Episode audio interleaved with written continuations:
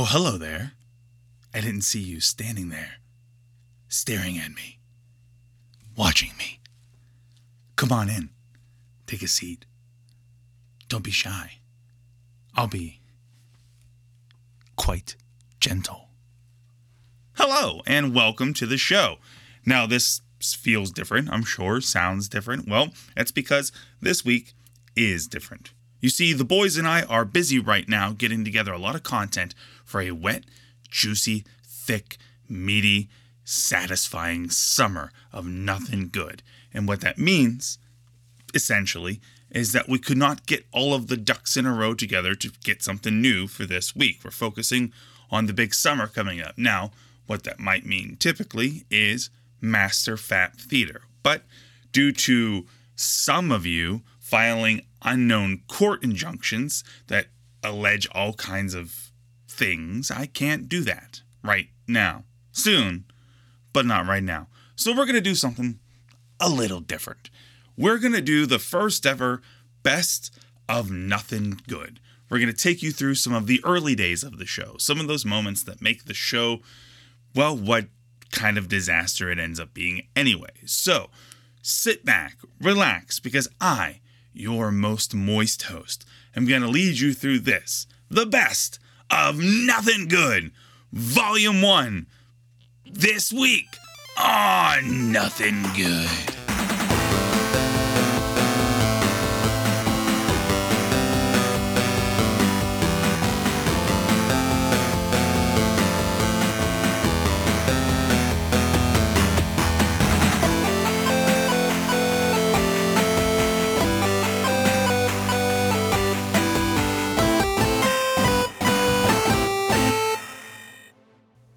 See, that wasn't so bad.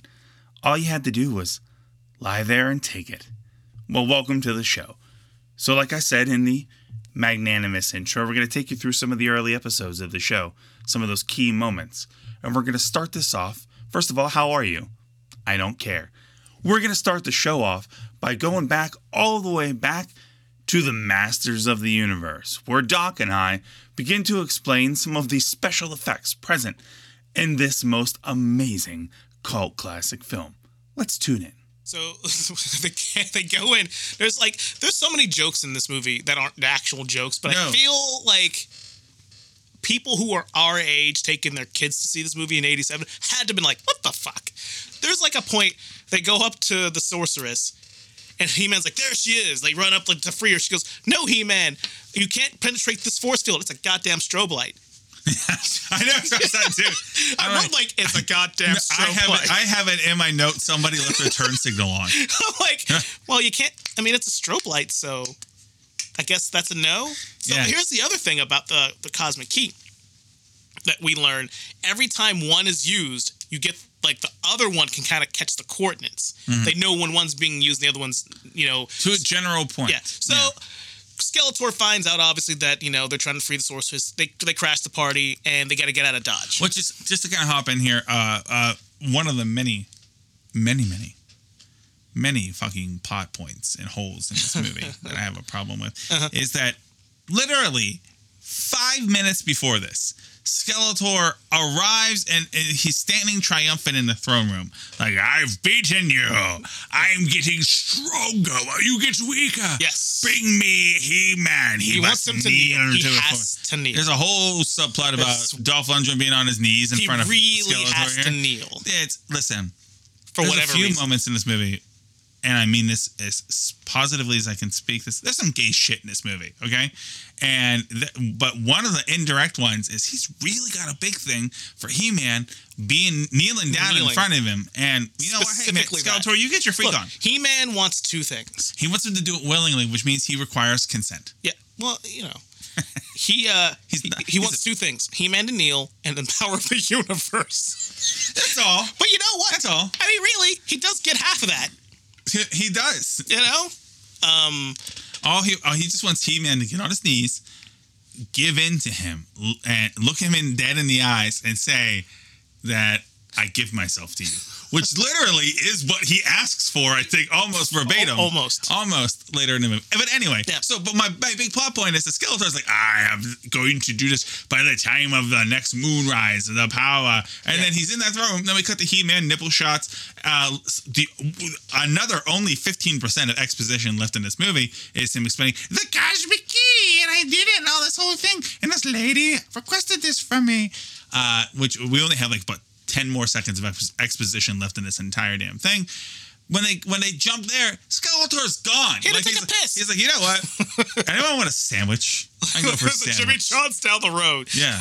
you, guys, you know what? I, you get some chips. I'm gonna say I'm gonna say sorceress. Do sorceress? Do you have any chips? I all right have. Because he's a skeleton. He shouldn't have any yeah, fucking yeah. Well, he's, yeah. Ha. But he, so he dips the. Fu- Not only does he dip out, but he's like, you know what? She's not going anywhere. Let's yeah, all, they just leave her there let's all- alone let's all go have with some. the strobe light. Let's all go have some, some. I don't know. Let's go in the fridge. You know what would really piss her off? let's all go through her shit. Come on. And leave the fridge door open. Yeah, let's go, let's, go, let's go mess her shit up. Like, let's go get out of here. So the entire Skeletor's defense force just bails out of this room when He-Man decides to jump through a portal. yes. It was like, well, and to that end, he knew Skeletor well. Yes, He knew he would leave her defenseless, except for the strobe light. but they do they do kind of give you that line where he's like, "Good things come to those who wait." Yes. and it's like, but really though. You bet you pulled everybody out of that room. Of course, then again, too, a, a recurring film uh, theme in this movie is that He-Man and his friends are fucking stupid.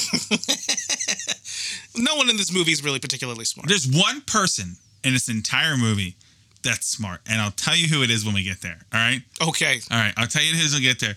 But yeah, no, He-Man especially is fucking stupid. He's like, oh shit, they're gone. All right, Let's just fucking bail her out.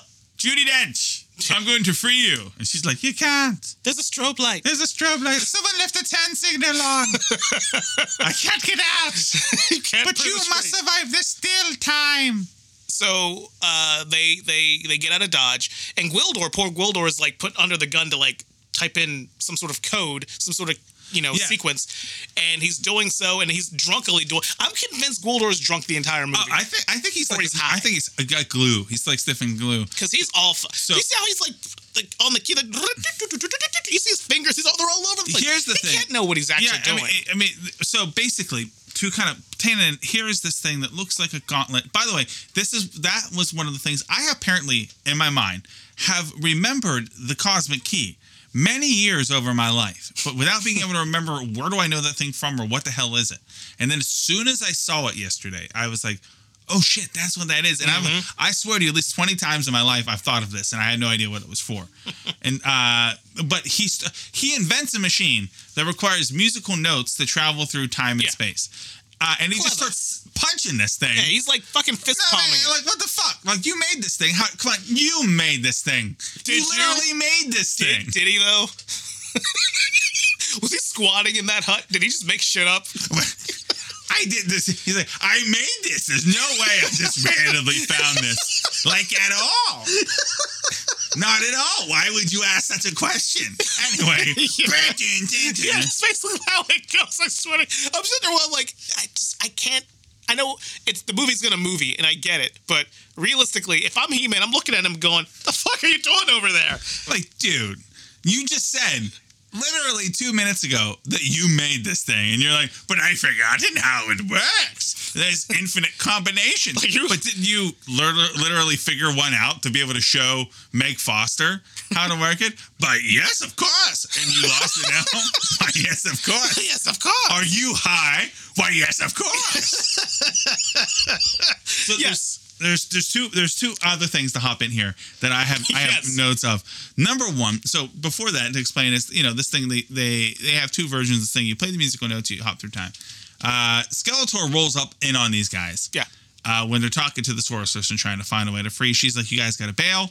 Sorceress comes in. He's like, "Good things come to those who wait." Armed with a bunch of black stormtroopers, the entire production cast of black stormtroopers are in this scene. Who are all robots, by the way. Are they? Yeah. So, fun fact about this movie, uh, that I, oh God, I don't remember exactly the name of the the company. I guess it would just technically be Mattel. Uh, it would be Mattel. Uh, Yeah. Didn't want He-Man killing people.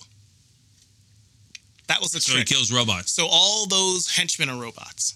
Ah. Ah, okay. Yeah. No, nothing gained or lost with that information. Right. Precisely. But anyway, Skeletor rolls up in. So now they have to. Uh, they a firefight starts, uh, and uh, Skeletor and um, Gryffindor, Clark Griswold, Yeah. uh, decides that he, uh, that they're yelling at him to enter a code to get us out of here. And so he starts punching shit randomly. And at this point, we uh, before uh, put a pin in this. So Skeletor's the bad guy in this movie. You probably got this. I mean, that's what they want us to think. Okay, Go he's the antagonist. Yes, yes, To yes, He-Man's protagonist. Yes. But his second in command is Evil-Lyn, Mm. played by Meg Foster. Now we're gonna put a pin in Meg Foster for and go back to that. Mm-hmm. Will about we? Five seconds. Oh, several pins, specifically the pricks. But we'll get back to it. Wow. All right. Yes, you just I just I had to set that up. kick that door down. okay. But Evil-Lyn comes in, and remember, she's the one who tricked the little guy into little person into. I mean, worse by clarifying.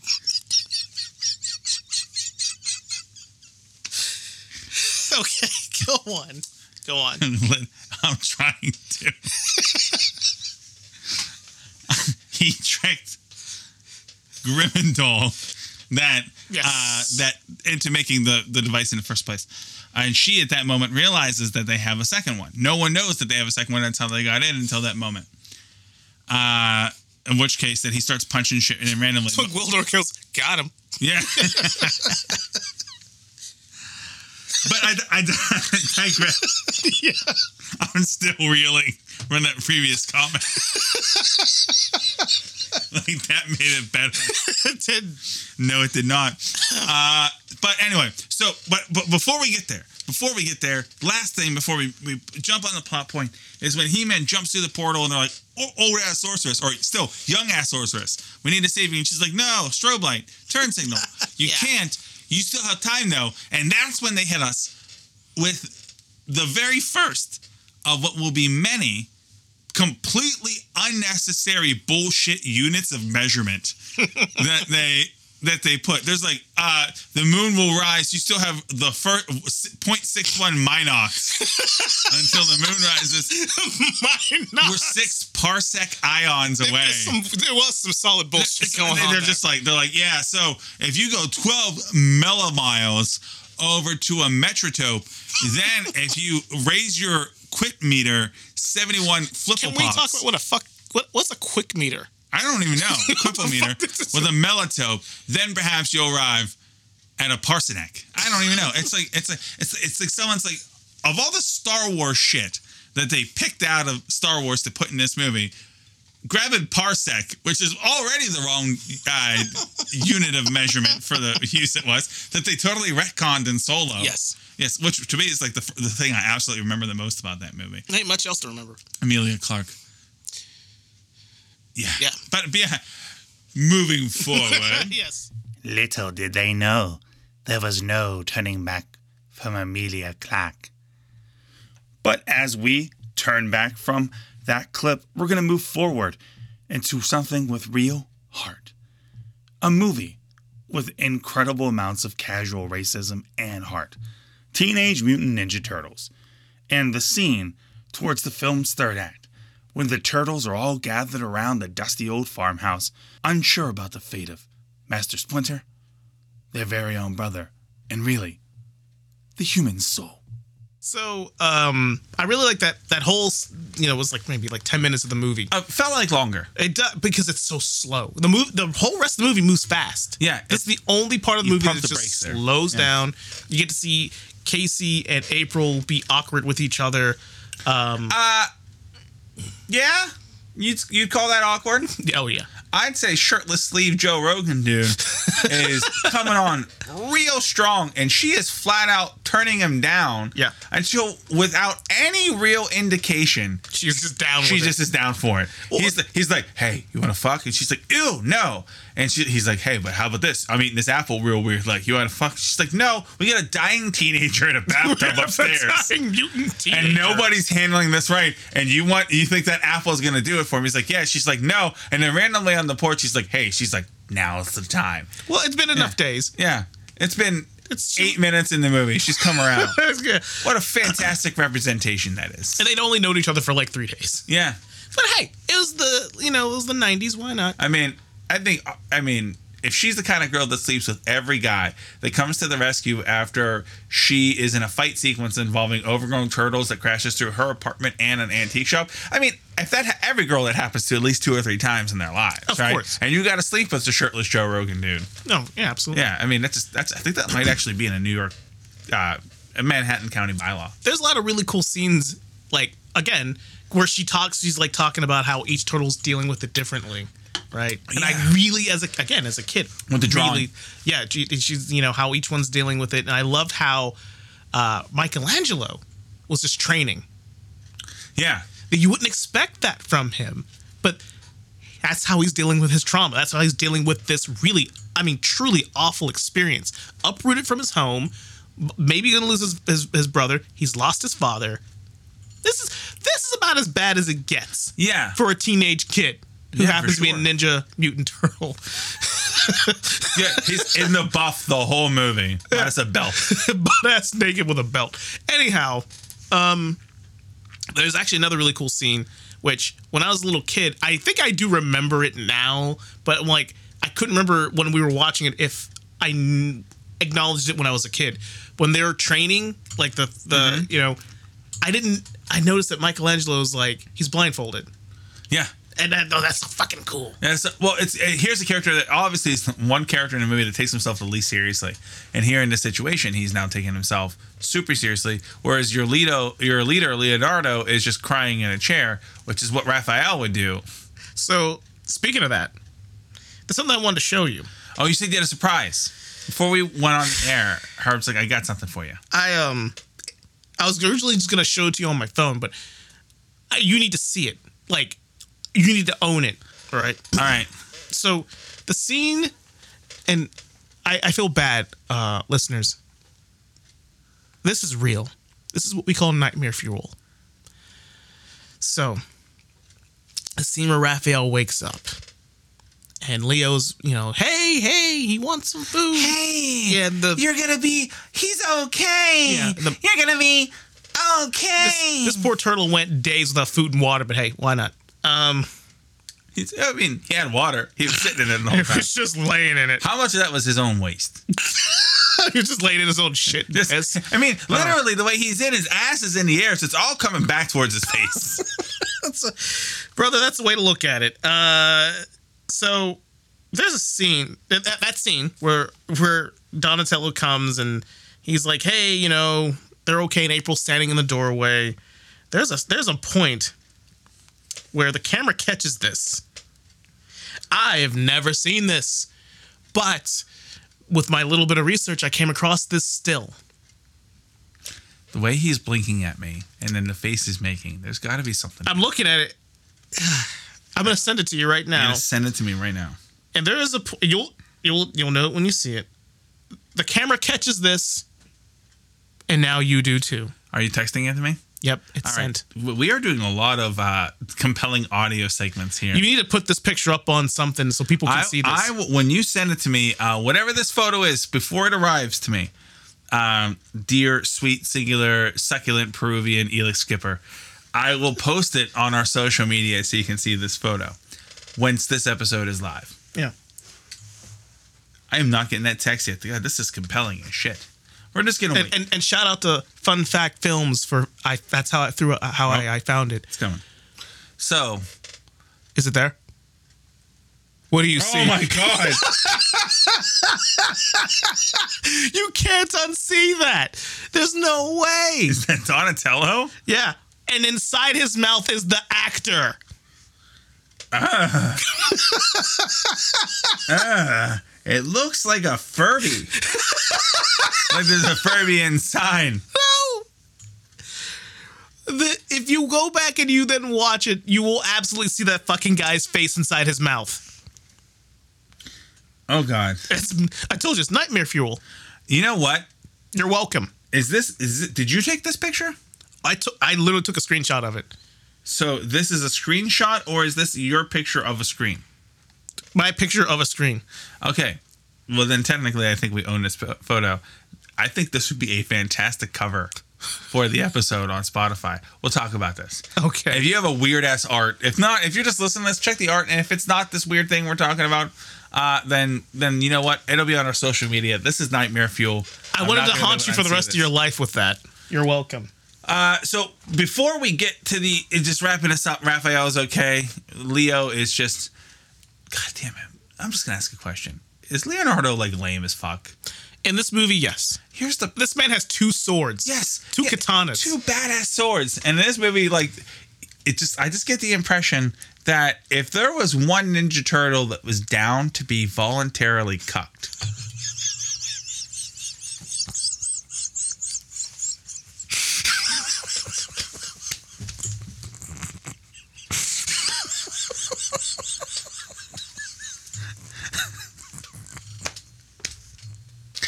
You trying not to do a spit take? To- Oh, Doc is trying to find a spot in my studio to spit his beer back out. After the suggestion that Leonardo would be voluntarily cucked.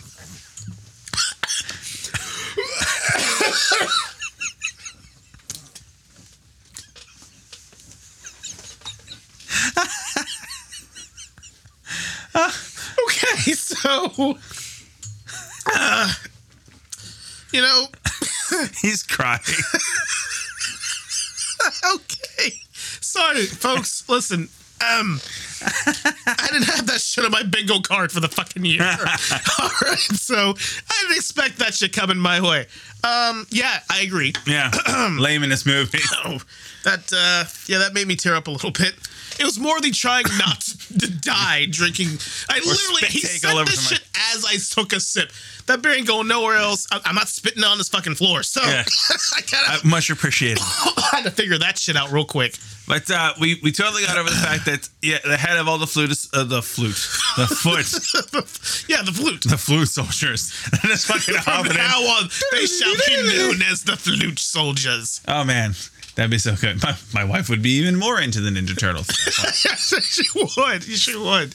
uh, but uh, Splinter uh, is captured by Shredder, which Yeah. we haven't talked about, and uh, I think Oroku Saki. yes, um, despite all the racism and misogyny and homophobia that are present in this movie, excuse me as well.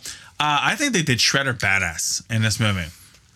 Yeah, I mean, he's a guy in a fucking suit, you know, with spikes. spikes and, and blades. He looked pretty cool. they don't go too hard. He's just a crime lord. What happened? He's just a crime lord here, and then Yeah. they find out that uh, he was a he, he you know uh, became a murderer out of jealousy. Yeah, he he.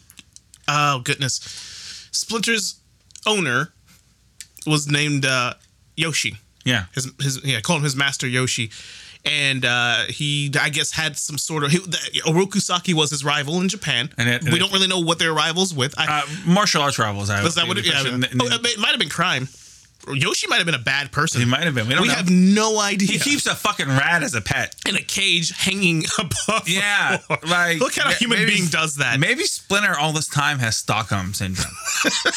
like here's a rat that clearly this crime lord is like it's like or he's like maybe it's like a kind of his kink. Like he hangs this rat in this out of this cage and, and he starts doing shirtless martial arts, taking himself real seriously, and, And the then the rat rat just fucking emulates him, and he's like, oh yeah, and then all of a sudden Yeah, it's just yeah. the, the animatronic for the rat looks fucking weird. Oh, dude, it's really disconcerting. Yeah, he's like Yeah. doing fucking kicks and shit on his hind Oh, legs. It reminds me of Spaceballs when the thing pops out of the chest and starts doing the "Hello, my baby, hello, my honey." Can we just talk about how you really said Leonardo was someone who voluntarily get cucked? I will literally never forget that in the rest of the whole of my life. I stand by what I said. I said what I said because it's true though. It was Leo's like, "Hey, you're awake. You're awake. Would you fuck my wife?" That's his fucking brother. Anyhow, Okay. uh, uh, what can I say? Anyway, Ho, ho, ho, ho, ho, ho, ho, you ignorant sluts. so young, so supple. Speaking of supple, we now move on to perhaps our most infamous wrestling show review Halloween Havoc 1995. Because if you're going to talk about pro wrestling and you're going to talk about pro wrestling in the mid 90s, of course you're going to talk about fucking monster trucks. Announcers are back again, but Tony's out. Bischoff's in. Bischoff makes an appearance, man. and he's with some old white dude that apparently built Hulk Hogan's truck. I find I come to find out he built the Bigfoot truck from monster truck Did fame in the nineties. Yeah, That's cool. Which is one of the only monster trucks. It's such an American thing to like. You ever go to a monster truck rally? No, I went to one. sounds loud. I bet it was. really Uh. I I remember. I'll never forget. I was little, like little kid, little, Mm-hmm. like um, elementary school, young little guy, and I wanted so badly because I would see those commercials all the time, Yeah, you know. And I'm like, it looked cool, like it looked looked interesting. So I asked my dad several, several, several, several, several times, and he finally was like, right, Sunday, Sunday, Sunday. Sunday, Monday, Tuesday, Wednesday, Thursday, Friday. Yeah. But not Saturday. Saturday's the day of rest. it's the Sabbath for Black Sabbath, a new monster truck. Yeah. So I remember being so excited. We went to the Civic Arena, uh, and back when it was a there was a thing. It was a it was up. It was round. yeah. Uh, and we went, and I will tell you that shit's loud. It sounds like it would be loud. and I remember not enjoying myself. Ugh. And I think my dad did not enjoy himself, but because I wanted to go, he he took me. And I, I don't think we stayed for the entire fucking thing. Like it was just, it was actually kind of fucking boring. Yeah, it's a bunch of people driving. The commercials make it Yeah. seem so much more exciting than it actually That's the is. commercials' jobs, though. Yeah, uh, like Bigfoot was there. Was it Godzilla? I mean, no disrespect to to anyone who enjoys monster trucks, but I'm about to disrespect you. what it is is you're paying a lot of money to watch a bunch of rednecks live out their dream by driving over shit in an arena while they're all hopped up on Mountain Dew, Red Bull, and meth. okay? That's what it is in front of other rednecks. And I mean that as absolutely respectfully as I can be.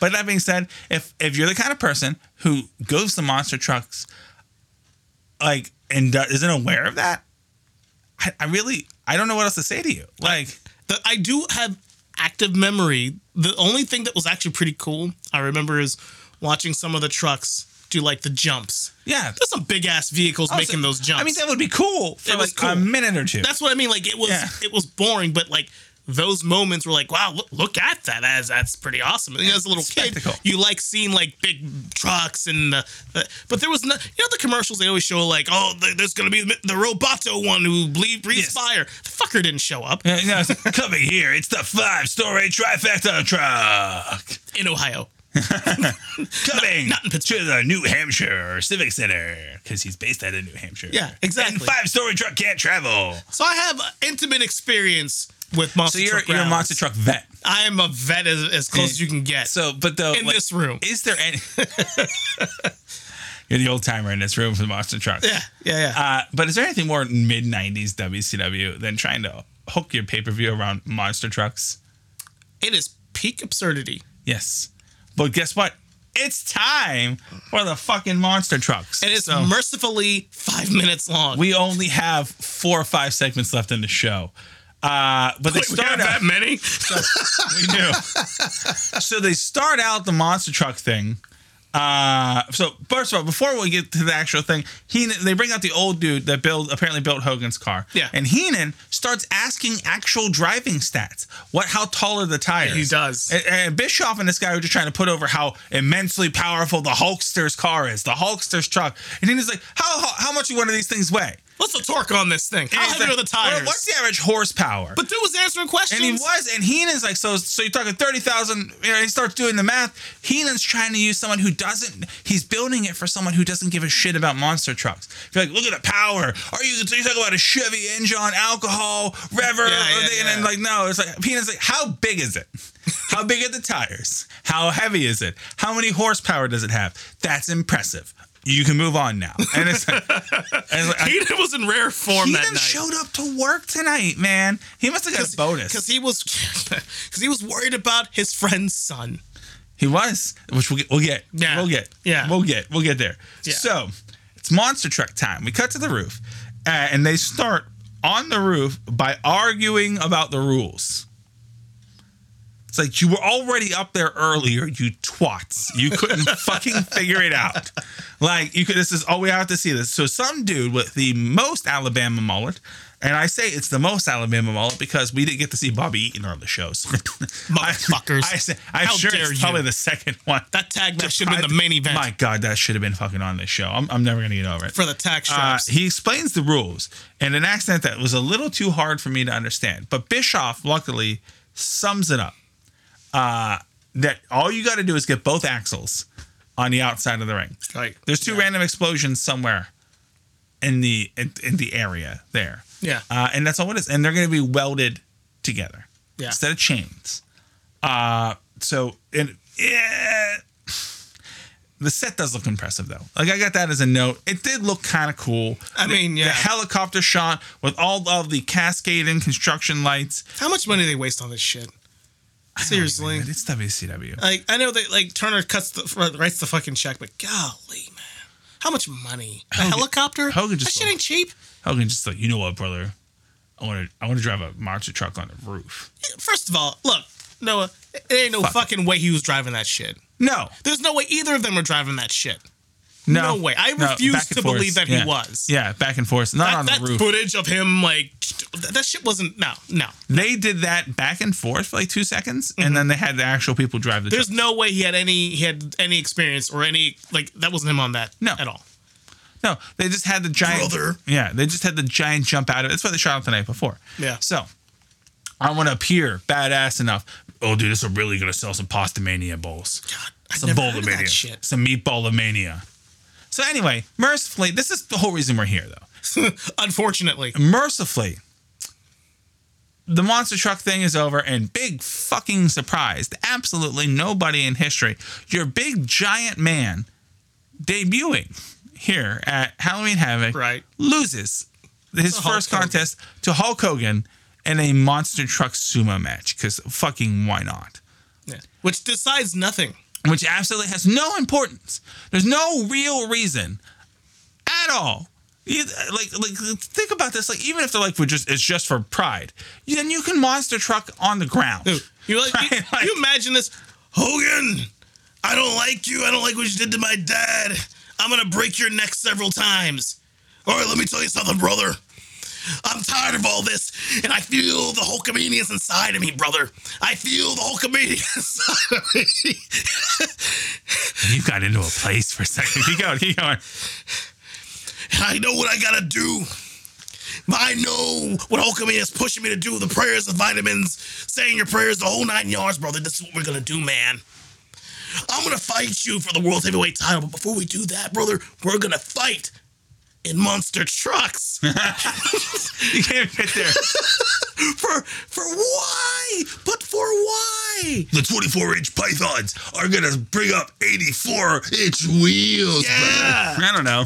Like, what? Where's the logic in this? No, there's, there's no logic because it's like even if they're like, all right, listen, uh, there's there's two ways. It's either one of the guys' ideas, one either Hogan or the Giants' idea, Uh-huh. or it's the promotion's idea, right? In Yeah. kayfabe, purely kayfabe, right? So kayfabe, it's Hogan's idea.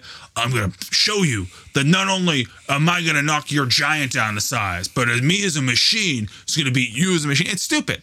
And the giant, why would he, he's trying to kill Hulk Hogan? Why would he get in a monster truck to do it? And then why couldn't this happen on the ground? Yeah. That's the whole point because nobody is like, fuck yeah, let's let's go through the expense about craning monster trucks to a roof that they're definitely not going to fall off of on top of a very old arena yeah. in broad scope and area for anyone to see that it's clearly not happening at the same time this show is happening. Right. Let's do that or let's film it off-site into a segment because this has nothing to do with the wrestling pay-per-view. Right.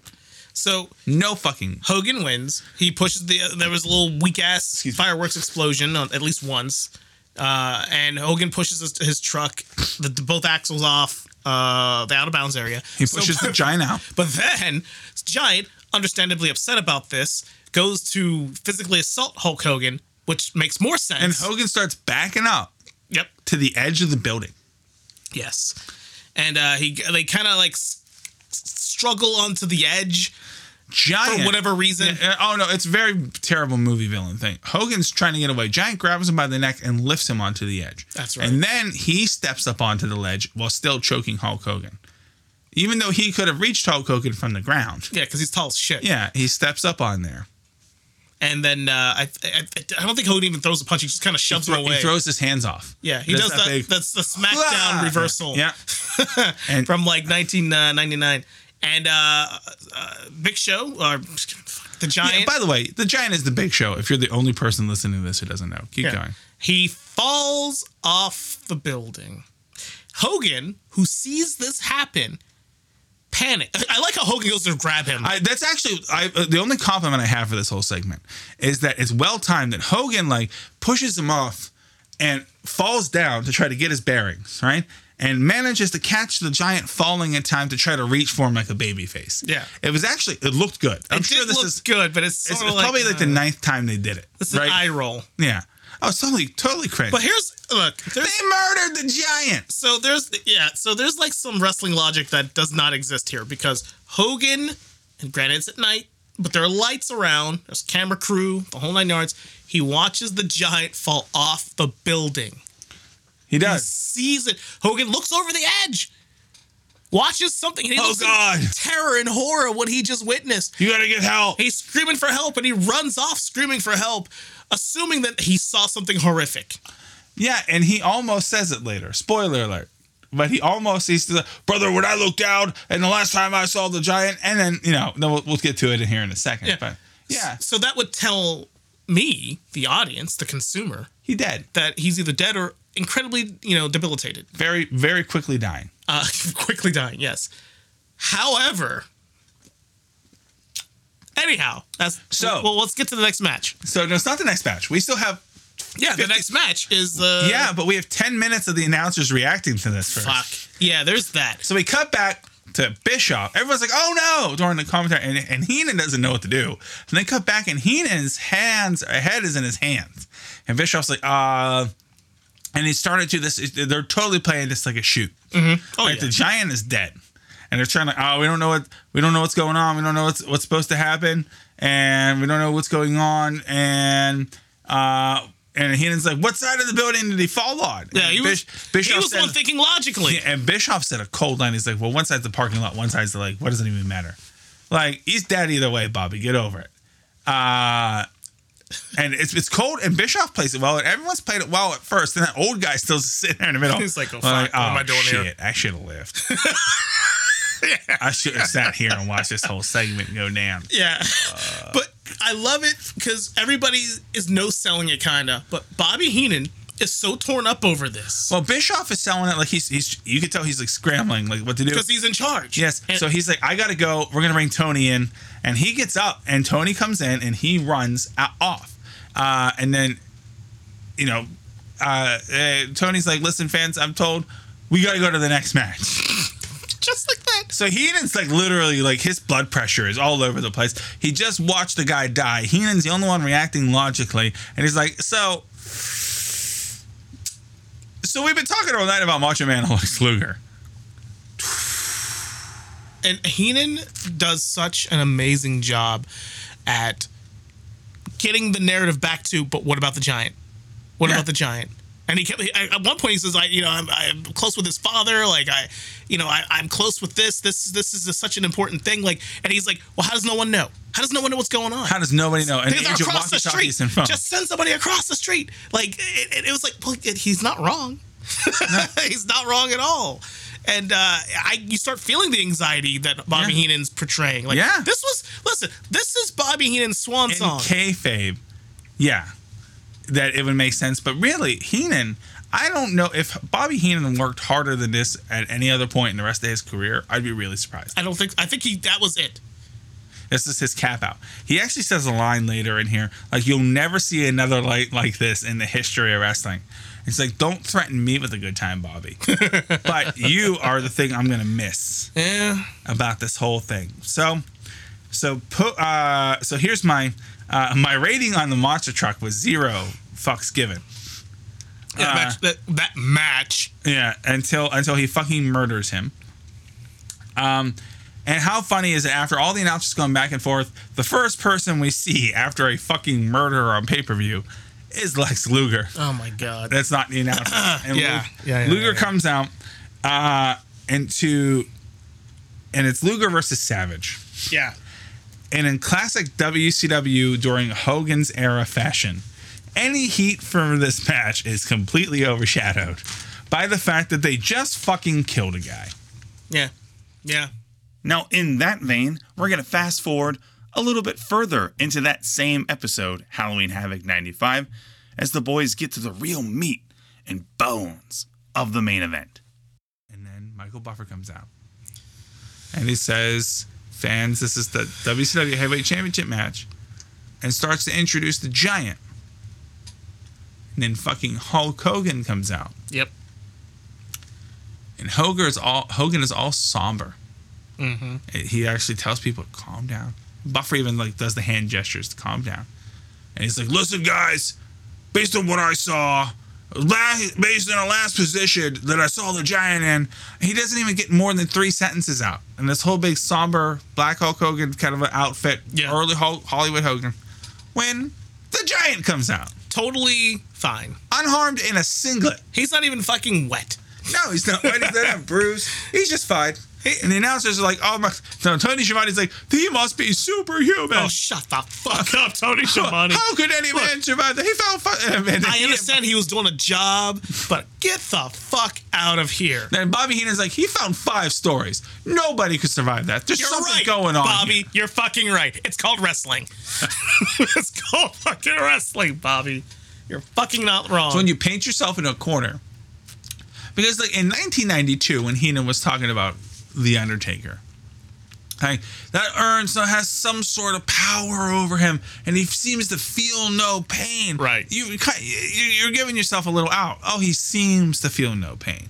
It's the urn that has some sort of weird faux pas. You're like, no, we're chucking a motherfucker off a five story building. Yeah. And now he's fine. Heenan's like, no, no, I'm not doing that. it was the power of the Dungeon of Doom and the Master. You just made me spend an hour crying about him on national TV. So the giant is fu- back from the fucking dead. Heenan is absolutely fucking checking out of this. Dude, just like I did. Yeah. at this point, listen, at this point, I, like I said, I sat this the whole way through. At, by this point, I wrote probably like three or four things down because I was in a fucking fever dream. right? I had all of WCW Halloween Havoc I could could ever fucking handle, and I don't remember much about it. I remember the finish, and that's it. Everything else is like a fucking nightmare. it is it is a fever dream is the best way to describe it. It is like a paint by numbers Hogan match. He tries to slam a guy, he can't fucking slam him. Before that though, this is where the match is really interesting to me. This is the only really Okay. interesting thing. Giant comes out back from the fucking dead. right, Was Kevin Sullivan. right. gets in the ring. Hogan dips out of the ring mm-hmm. And proceeds to be a chicken shit heel where the Giants reaching for him and Hogan won't get in the ring. So you have a guy that Hogan just threw off a building. And now the guy comes back from the dead and Hogan's afraid to fight him. I mean, wouldn't you? The Giant's the baby face here in this match at the beginning, and Hogan's I- the yeah. shit heel. I mean, listen. Now, if you fought a guy on top of a roof who was like seven feet tall, and he fell off the roof, and you saw him hit the ground or the water, and you're like, "Oh shit, I'm gonna call the police." You call the police, and then he shows up four hours later, let's say, for example, to fight you without a scratch on him. You're telling me you'd stay in that room, or you get the you jump out the fucking window? Oh no! Uh, I mean, if we're gonna be real, if I was Hulk Hogan in that kayfabe situation, having been in the exact same situation, being rich and famous enough to have a monster truck fight on the roof, and then when the guy falls off the roof, I'm not immediately in handcuffs. I'm not going back to the building. I'm going to a non-extraditional country. well played. yeah, I mean that's yeah. All right, brothers. Here's the belt. Here you go, FedEx. I'm I'm going to not Cuba. I'm going somewhere I'm not telling you, man. Call me Jose Hogan. and then he's gone because that was what it is. What's 24 inches in the metric system? Don't ask me. Whole bunch of centimeters. I just got an, a vision of like a really British man, like giving out really detailed units of measurement into his biceps. When you come in here and you go with the 614 s- centimeter pythons, the pythons, this is not python, Oh, boy. pythons, Pythons. I will throw you like an orangutan. like fucking David Attenborough. Oh my god. The mighty Hulk Hogan Cole's. He mates with Bubba the Love Sponge's wife. Oh my god. Oh, he did. Uh oh, Hulk. You've been caught on video. Big time. like, brother, you've been punked. You'll be backpedaling for the next rest of your life. What's one backpedal after another? Right for the rest of the time for you. pal. But to be to, conti- to be continued in the Hulk Hogan episode. Because because there will be. Oh, there absolutely has to be. So trying to get to this thing. So um then Hogan takes off his bandana after finally getting the, the, the thing and he's wearing the Kevin Sullivan fucking unibrow Beetle face paint on his head. Why? I don't know if he felt that being closer to the dark arts would make a difference. That's what Tony was trying to say is by shaving uh by wearing all black, Hogan is slowly becoming Kevin Sullivan, which means his fucking face paint. yes. They have the same hairstyle, so Oh my god! It's just I just can't like somebody th- signed off on all this. This is this is the whole So fucking thing. if I could say, if I could sum up this pay per view in one sentence, yeah, this is WCW Halloween Havoc 1995. Sounded really good on paper. That's it. Everything sounded good on paper until they fucking did it. I'm gonna do you one better. It sounded really good on paper, but that paper was a napkin and it was written in crayon. Yes. Yeah, yeah. Because- There's no way. so much of this stuff, like, oh, as you're like writing this out with the creative team, like, okay, we can make this one. That's like, and then and he throws, it falls off. Okay, okay, okay. Listen, I watched, I watched The Rock knock Steve Austin off a fucking bridge in Boston or wherever the fuck Yeah. they were, and it was cool when he did it. So badass. However, when the giant falls off a five story building, it's not the same. Yeah, they murder, and it's you know if like Jim Ross didn't act like Can you imagine Jim Ross commentating that? Oh my god. So Jim Ross didn't act like Austin was dead for the rest of the night. He's like, he's in serious trouble. We're gonna fight Stone Cold. Anyway, titties. And then we move along. anyway, puppies. T- J- Heenan didn't have anything else to do for the rest of the night. He's just nailing that down. So Hogan gets in the match. It is a blueprint Hogan match, except there's one word that's gonna appear a lot here. It's bear hug. Giant slaps on a bear hug. Hogan eventually fights out of it. Giant cuts him off. Bear hug again. Hogan fights out of it. Giant hits the choke slam. No, this is 95, guys. Not a lot of choke slams in wrestling. It's still a pretty big move. Right. Uh, he drops Hogan with a choke slam. Hogan one two. What the fuck happens? He fucking hulks up out of one of the new most power- powerful things in wrestling. Uh, Hogan hits the boot. Can't seem to get him down. Takes him outside. There's a whole bunch. And now Hogan's on the offense. Giant. Giant though didn't get the memo. Starts bumping. it starts bumping. Didn't get the memo. Starts bumping on the outside of the ring. Bumps over the top. Falls down. Gets. Lets Hogan just toss him in the ring like he's nothing. Gets up. Hogan slams him. Mm-hmm. And he goes for the big leg drop. And at that point, he hits it. And then Jimmy Hart hits the ref and turns. Oh, Turn number one. Hogan can't believe it. Well, he didn't know it first. He didn't know it first. Yeah, it's the hard. And Jimmy's trying to. And then Hogan goes like he's gonna do it again. And then Jimmy blasts him with the Dude, belt. even the fucking turn was fucking awkward. Yeah, weird. Like I don't. I nobody knows how to pay anything. And then the camera didn't even fucking catch it. Nope.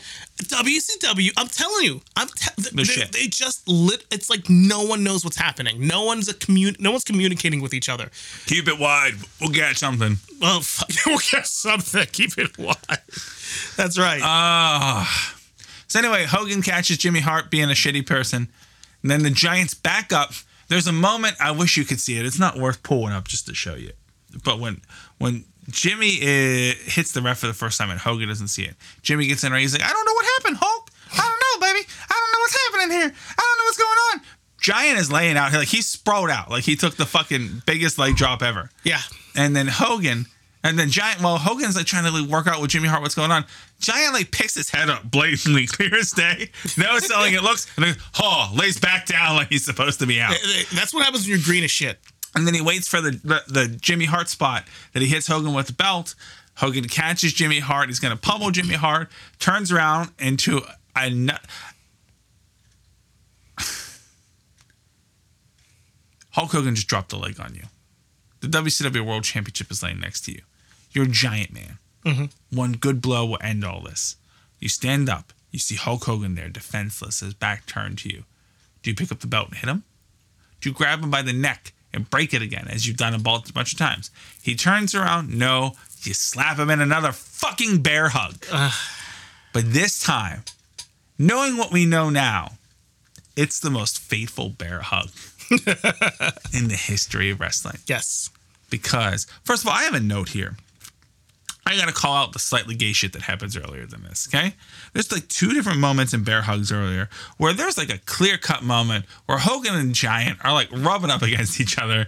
And Giant, because he's so green, is just smiling over what he's doing. and it just comes off real. Hogan's like, oh, and Giant's like, and that bear hug, and he's got that upward motion. Yeah. But then it comes back. So then Giant is grabbing him and just starts fucking humping Hulk Hogan. Yeah.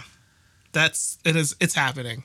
It's we're, it's but we're not there yet. It's not even it's not even the bad spot yet because then it happens. Yeah, as you were. No, you you I, I have to I have to I have to hand this to you. I have to. Um so like this stuff you see in life that like it like the actual horror of it uh, is unspeakable. It's unknowable. It It's, scars you. It's like Cthulhu level of shit where Yeah. like you see it and it changes you as a human being. Definitely an elder horrors type of thing. Yeah, there you go. Um, watching uh, the Yeti, The- who was not an abominable snowman, but a fucking mummy, Yeah. Uh. WCW. Yeah. get in the fucking ring and proceed to bear hug the other side of Hulk Hogan, creating a, a man muscle sandwich. and proceeds to hump. they fucking pummel Hogan. Oh, he's pummeling him all right. They fucking dry hump Hogan. He's being dry humped from one end He- and he dry hump from the other. He doesn't know what to do. So Hulk Hogan that fucking kid bubbled by two seven foot men fucking having her way with him. It was it's so fitting. Wait, it's so fitting for a fucking Hulk Hogan in the master manipulator that he is to have book himself in a situation where he's gonna lose this match by DQ without ever getting pinned. Mm-hmm. Still looking super strong, and it takes the whole world turning on him to do this.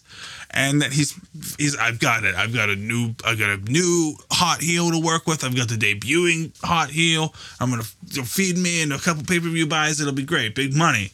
And all I gotta do is have them bear hug me. And then Double I wanna bear know, hug. I I, I want to know with all my heart if there was a moment in the middle of that ring when Hogan felt both of those men pressing up against him, I wonder if it felt like it was money to him or not then. wrestling, thinking, "Oh, we." I wonder if he's like, "We got her, brother." I feel confident he didn't. no, did he think he fucking knew what he did? You reap what you sow, motherfucker, He- and you got dry humped By two very large men. by two very large men for a large period of time. way longer than it needed to last. It's so long. It got uncomfortable. And. And, and here's like Hogan's gonna sell this shit. He can't no sell it. No, because this is this is all his money. He's uh, uh, uh, if he gets up from it now, he just got dry hump with no payoff. But And we all know that there's no money in that. there's no money in that. You can't get dry hump and not sell No. it. So then Luger and Savage come out to save Hogan from what I can only describe is like a pseudo deliverance, that pawn store from Pulp Fiction kind of situation yeah. Hogan's got going on. It- Hogan was really close to getting a gag. And then, in the truest fashion ever, they go for the the, the quote unquote Savage goes right after the Giant. Yeah. And Jimmy Hart and Luger turns on him. Yep. And they miss it. They don't even get a camera. It's WCW, It's man. like 30 seconds later, and they cut back, and Luger's got the boots in, and the announcer's like, "Oh wait, hey, hey, what's that? What's happening here, folks? Fuck. Jesus Christ. and then, so the the worst part of so then Luger picks up Hogan and racks him. Mm-hmm. Okay, which is the only logical thing that makes sense. And then I got mad.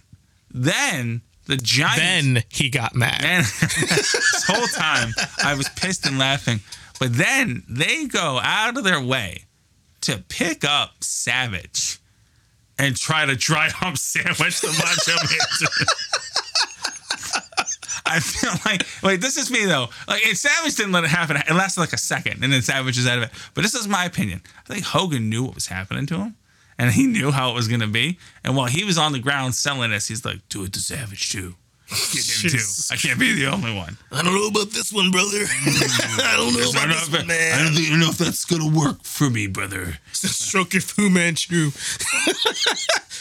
Oh, fuck, dude. And then the WCW pay per view goes off the air. Or at least the, the segment in the ring happens with the giant holding the championship belt. Mm-hmm. These heels that doesn't make any sense that they're all together. Why is why is Luger now heel now? Like what? What? And where's Meng? Fuck. I, good Lord knows, fighting a dragon somewhere. Somewhere doing something, probably like taking everyone in the arena, trying to leave Hurley out, just like, lined up. He's trying to find that They're all together. corral. While Giant has the belt and Michael Buffer is shouting, "The Giant wins by DQ, but the belt can't change hands by disqualification." He's saying it over and over again. Mm-hmm. That's how the pay per view goes off the air. That's such a fucking mess. The next night, Jimmy Hart cuts a promo explaining that he put a clause in Hulk Hogan's match contract that in the event that Hulk Hogan gets disqualified, he would lose the world championship. So they crowned the Giant the world champion that night on Nitro. He's champion for a week. That's some bullshit. They say that if you close your eyes on a cold autumn night, you can still hear Hulk Hogan saying, That's not going to work for me, brother. Moving along, now it's time for the first episode in this compilation to feature one of our future hosts. Mac joins us as we discuss the Sega Channel, its hopes, its dreams, and in this clip, its lasting legacy. So I have two lasting questions for both of you Okay. about the Sega Channel. Yes. So uh, the first is the Sega Channel. Simply put, uh, it's got to be most people's inter- first interaction with the concept of online gaming before we even knew what that fuck that was, right? Right. So obviously we've now decided that it's ahead of its time. Right. For me, it was Oregon Trail, Sega Channel. Oregon Trail or being online gaming. Yeah, well, in terms of like interactive, like Oh, yeah. multi-pronged Mm. gaming, fuck the Oregon Trail. Oh, fuck the Oregon Trail, dude. Dysentery. I Dysen- get dysentery thinking about fucking it. dysentery. I don't even know what of dysentery really is. Never, bu- they could never buy, buy enough fucking wheat to carry across that fucking, you know, past the Mississippi I, River. I don't know how many times I've like a fucking random tidal wave has knocked me off crossing a fucking stream, but I'm pretty sure that, that you don't get fucking hit like like Lord of the Rings, the fucking galloping horses is what I fucking picture every time. It's like you're gonna try to cross the river here, sure. Fuck you are. Jesus Christ, Oregon Trail. But I asked, so the Sega Channel, though, I mean, obviously ahead of its time, but it goes into the idea yes or no? Do you think the Sega Channel, did that in any way speed up the the nature, the progression of online gaming for us, or would it have happened in the same timeline that we came? And because keep in mind, the internet, we had you know Team Fortress and Half Life was out pre 05, but Xbox Live, as we put it together, was 2005. Would have Xbox come later, or do you really think it honestly didn't make a big bearing on it? Well, you know, in, in terms of what Sega Channel did for the infrastructure of online gaming, I mm-hmm. think is something that needs to be, you know, mentioned is that, you know, in terms of what they had the cable companies have to do because at those point in times the signal that you were getting especially early on in the launch of the Sega channel mm-hmm. was pure shit Ah. and and it really forced the broadcast companies to clean up uh, their signal That's Yeah. right. uh, That's and right. and even you know um, and i don't know if i have my timing right on this or not but in terms of the transition from you know going to digital where cable was concerned Yeah. you know there there are there are fingerprints on the Sega channel for helping that process move in the right direction. Now you talk about online gaming. I often I often think about like Microsoft and Xbox as being just I'm going to just go ahead and, you know, put on a glove, put a little lube up here, and I just want to stick as many fingers as I can up Sony's ass. Um, and I had rushed to get it out there. and- but but you know because I'm Microsoft, I have way more computer than you have computer, Yeah. Sony. So I'm just going to go in this direction. Um, I do think that because of what Microsoft was trying to do to, you know, separate it from Sony's dominance at that point, that that was really the only logical direction they could go in. And because of the company, they had the ability to maybe get that faster than anybody else would.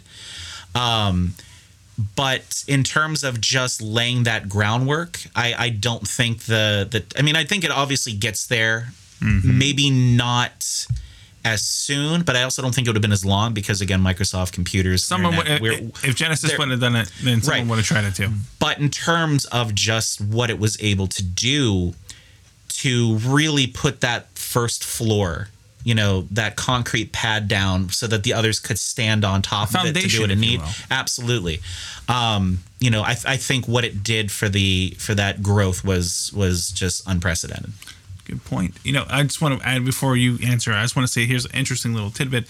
So uh, the first of the next generation, the sixth generation, as we covered in, in the Grand Theft Auto 3 episode, uh, a game to have concurrent console online gaming was the Dreamcast. All right, uh, which is interesting. Phantasy Star Online was one of the first right. games for that uh, to do that. Um, the original Xbox released uh, with guts from the Dreamcast inside it, which allowed the Xbox Live to happen. Whenever Dreamcast folded, Xbox, uh, Microsoft had been working on designs, but they weren't quite sure how to be able to power.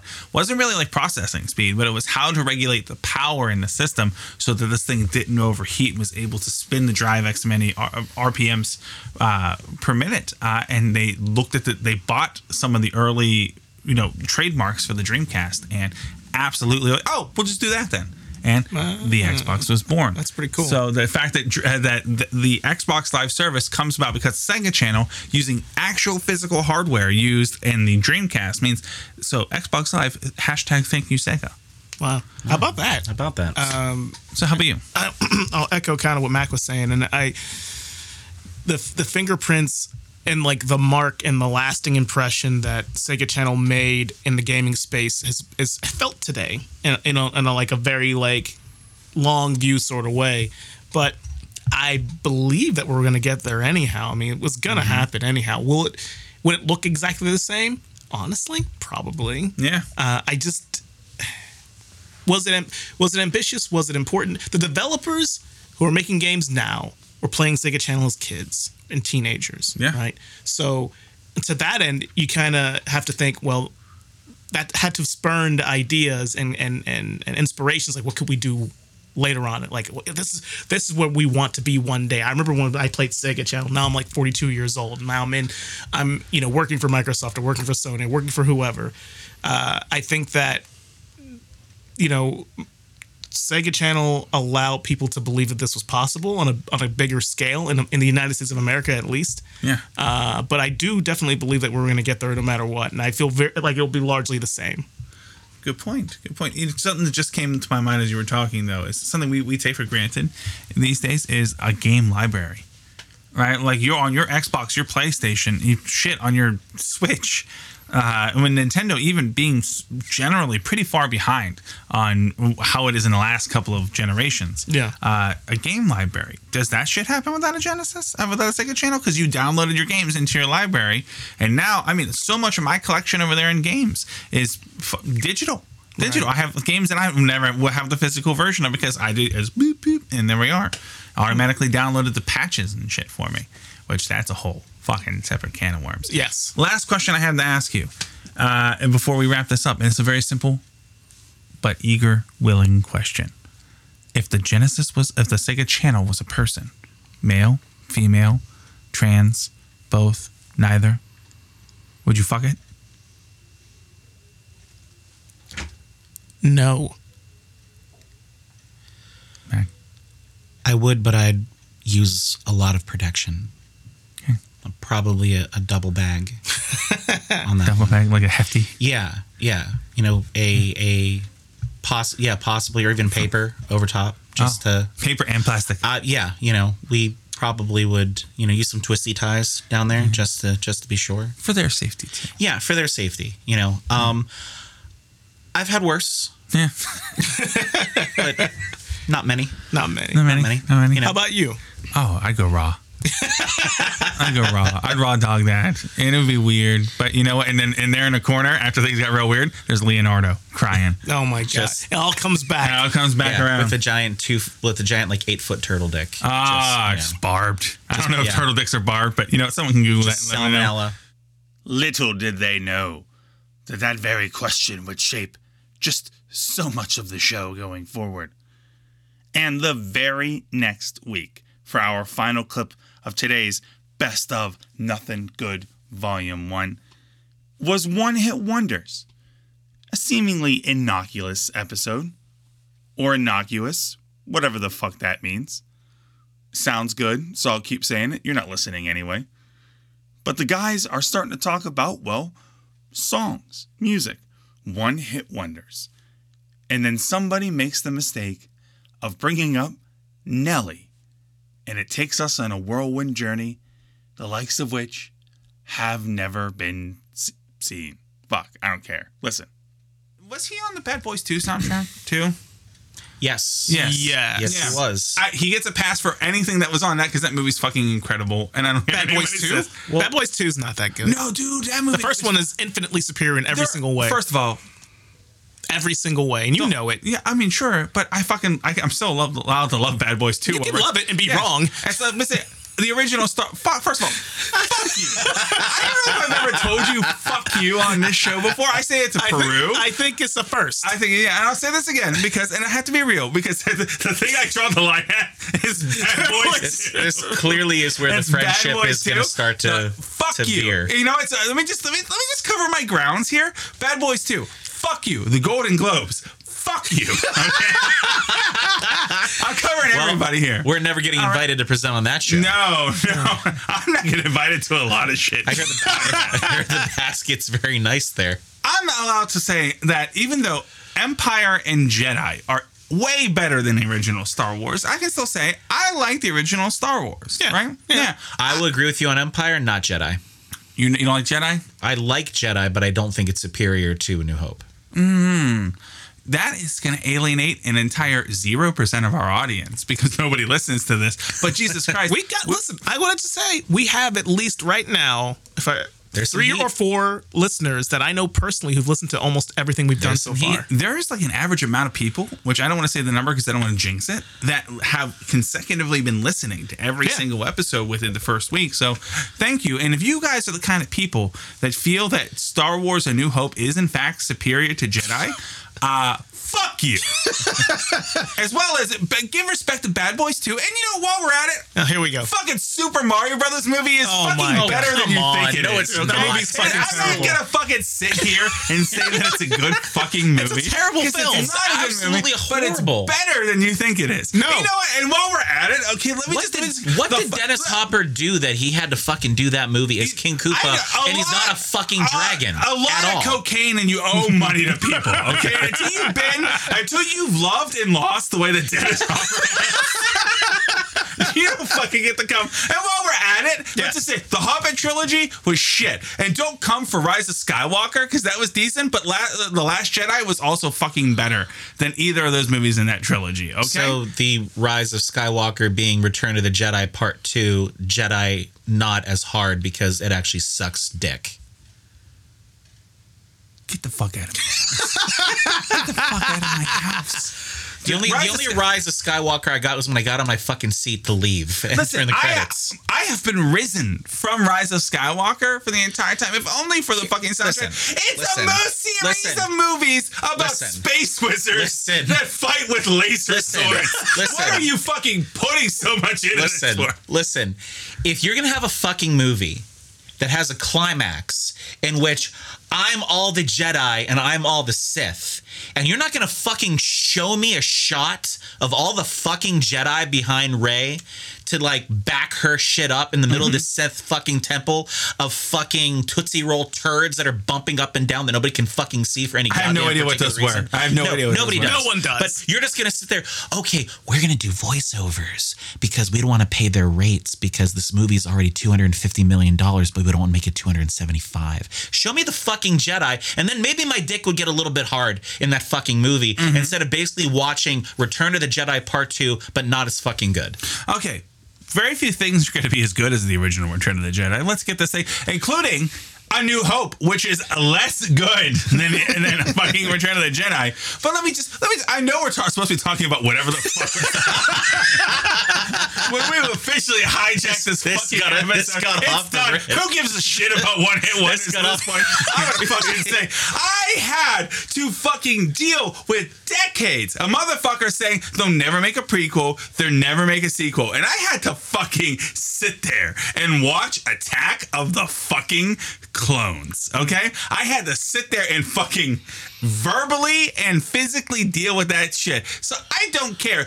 Rise of Skywalker could have been Palpatine. Opens up, dan, dan, dan, the scroll comes up and says Palpatine has returned somehow, and then it's just a fucking poop emoji, fucking scrolling up through the top, and then it opens up, and Daisy Ridley is sitting there, face focused on there, and starts squeezing one out. We don't see it; we just hear it plop, and at that point, it's still fucking better than Attack of the Clones. So if I had to deal with that, yeah, I'm fucking stoked. I'm not listening. You know what? when we get to a st- it's interesting uh, one of our listeners uh One of them. yeah well i was talking to The one that's left now.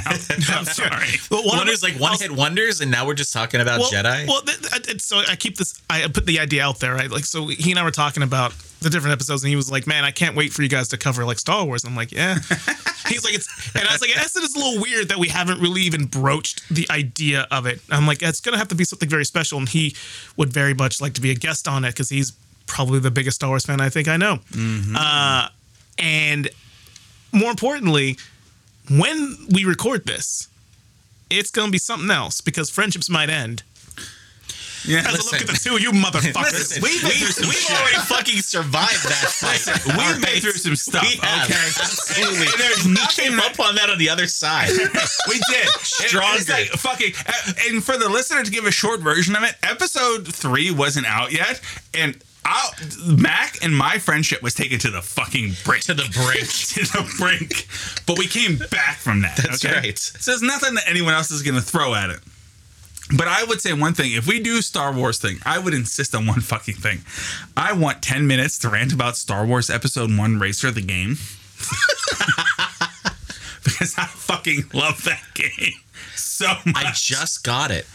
Really, I did. yeah. On what system? I on uh, N64. so good, dude. I uh, I got my uh, my girlfriend's brother, whether he knows it or not, gave up his Nintendo 64 and all games. So You have been uh, appropriated. Listen, listen, Jim. Um, your mom gave it to me because she said you didn't want it. I don't know if you did or didn't, Mm. but it's at the house.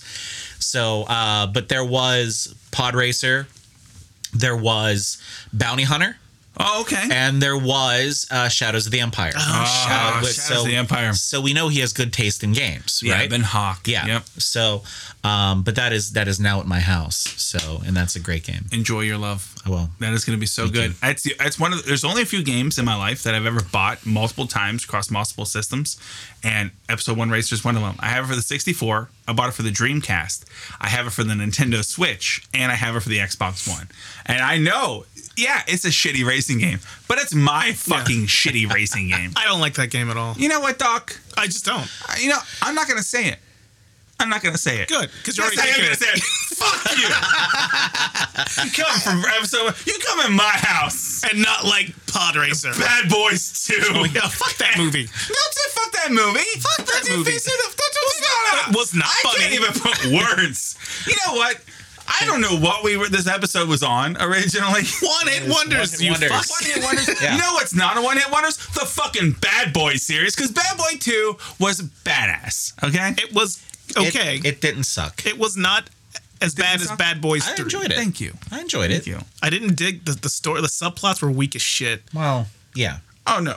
But, wait, a minute, wait but listen, but Yeah, listen. I said subplots in a Bad Boys film, yes. you're talking about Michael Bay when he was given leash to Michael Bay. It's the So- only Michael Bay I'll tolerate is the Bad Boys. but but you do you do see the law of diminishing returns from Bad Boys 1 to ultimately Bad Boys 2 which is around the time Armageddon hit in and then everything else just went on a steep fucking decline from yeah, there the last movie I saw in the theater before COVID hit Bad was Boys Bad 3. Boys Three. Nice. We got I we did damage to a Buffalo Wild Wings. Oh, yeah, before we Bad did. Boys. we did. We got see. I felt bad for the waitress in the Buffalo Wild Wings. I went to there and I went to the snack bar at the rest. At Bad the, at the Boys- I was like, "You guys got beer?" I was, I was, I was keeping a party going. Mm. I've seen Bad Boys 2 once. And I was like, never wants this shit again. Wow. Gabrielle Union, though. Yeah. Well, I've seen it in other Union's movies that movie. where she's better in them. No, it doesn't But matter. But more importantly, look, Bad Boys 1 is so good. it's so good. It's so good. It's so fucking. It's good. so good. that like It's so fucking Yeah. good. the second one just didn't even reach the levels of comedy of relatively oh, believable come on. action. You know what? Uh, you know what I'm gonna do when Yeah, we put this do? episode out? I'm gonna put a one hit wonder slash Bad Boys Two. Well, so you know, if you look at Bad Boys 2, Bad Boys 1 was a commercial and critical success. It was huge. So there were Oh. but there were no expectations when that movie came out. Will No. Smith was not Will Smith yet. No, he was barely be- He was he was he was in terms of being a lead actor in in action movies or anything, which of course was the thing of the time Yeah. during the early to mid 90s, late, Late 80s, 90s. early Yeah, 90s. 97, I You know, who's going to be the next Arnold Schwarzenegger or Sylvester Stallone, Bruce Willis, you know, where we move in that direction. Um, that movie was, I mean, at least from my perspective, had relative obscurity, but Bad Boys 2 did not. So, you know, you Full don't know, release. You do not know what kind of hands were in that movie that could have shaped it to be the way that it was. yeah. So, I, um, I got. I just got to add into that that you didn't say the comedy there is, but that scene where Will Smith and Martin Lawrence intimidate Martin Lawrence's daughter's boyfriend at the door is fucking amazing. That's funny. It's amazing. And here's the thing, though, too. I think, and I, I would not be, and it's just my perspective on it. Yeah. When Bad Boys One came out, Martin Lawrence was the bigger star than Will Smith. Oh yeah. Yeah. And like how fucking quick that turned going into the end of that decade. Independence Day happened. Mm, well, Independence Day was a year before. Still, Still, yeah. And he, what, what did Wild Wild West? I We don't talk about That that bullshit. No, but I'm saying, but still, shitty movie. And I do love Kevin Kline, but I mean that just it, no matter how shitty it was, it made money. It made a whole lot of money. Hmm. And and it was think isn't it the last time Dru Hill ever was together? Was in that song. and Probably. they were, One-hit wonders. They were were they on the list of one hit wonders? But the lead singer for Dru But Hill, Sisqó, however. Sisqó is. and let's bring it back. which- we hope you've enjoyed our our sub episode on Bad Boys 2. Little Star I feel like Wars I'm Bad fired Boys. up about it now. And now onto something fine about it. completely different. How long? So in the number necessarily. if you if you joined us for the last episode, I I brought up the idea of having a Family Feud style board up on the wall when we're recording, and every single time in this episode where Noah has gotten a running start and ran towards Herb, I'm just like, "Fuck you!" I feel like I heard ding and just right up there, "Fuck you!" I'm mount popping TV up. right here where we record.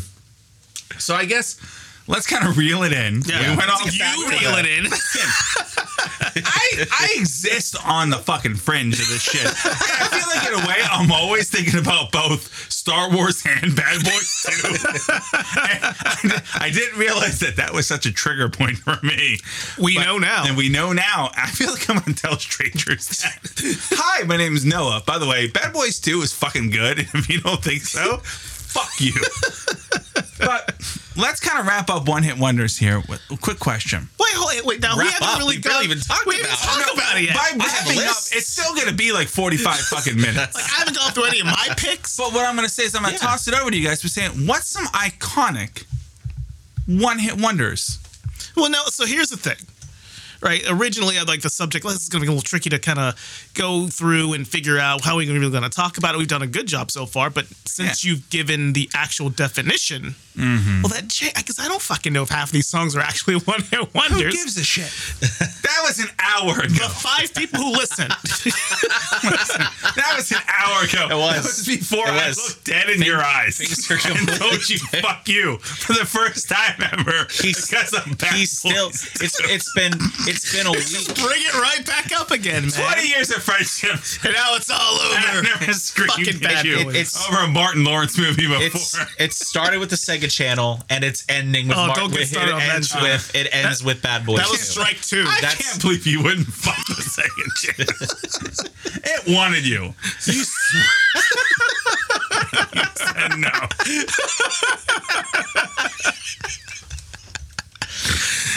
All you had to do was come inside the Sega Channel and it would still be around today. And you did. Okay.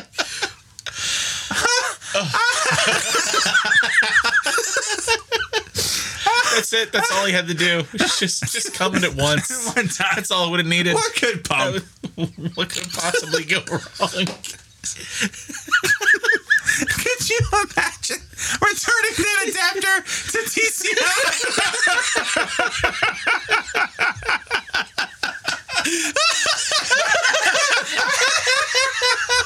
Oh boy.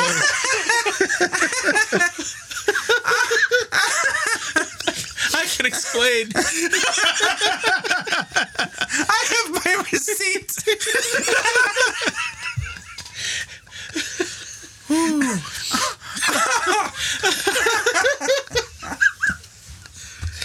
Oh, Ah, do they give out Pulitzers for podcasts? I feel like that should win a fucking Pulitzer. I mean, or Pulitzer. Is it Pulitzer? Do they give out a Pulitzer for mispronouncing Pulitzer? They fucking should, and our podcast should fucking get it.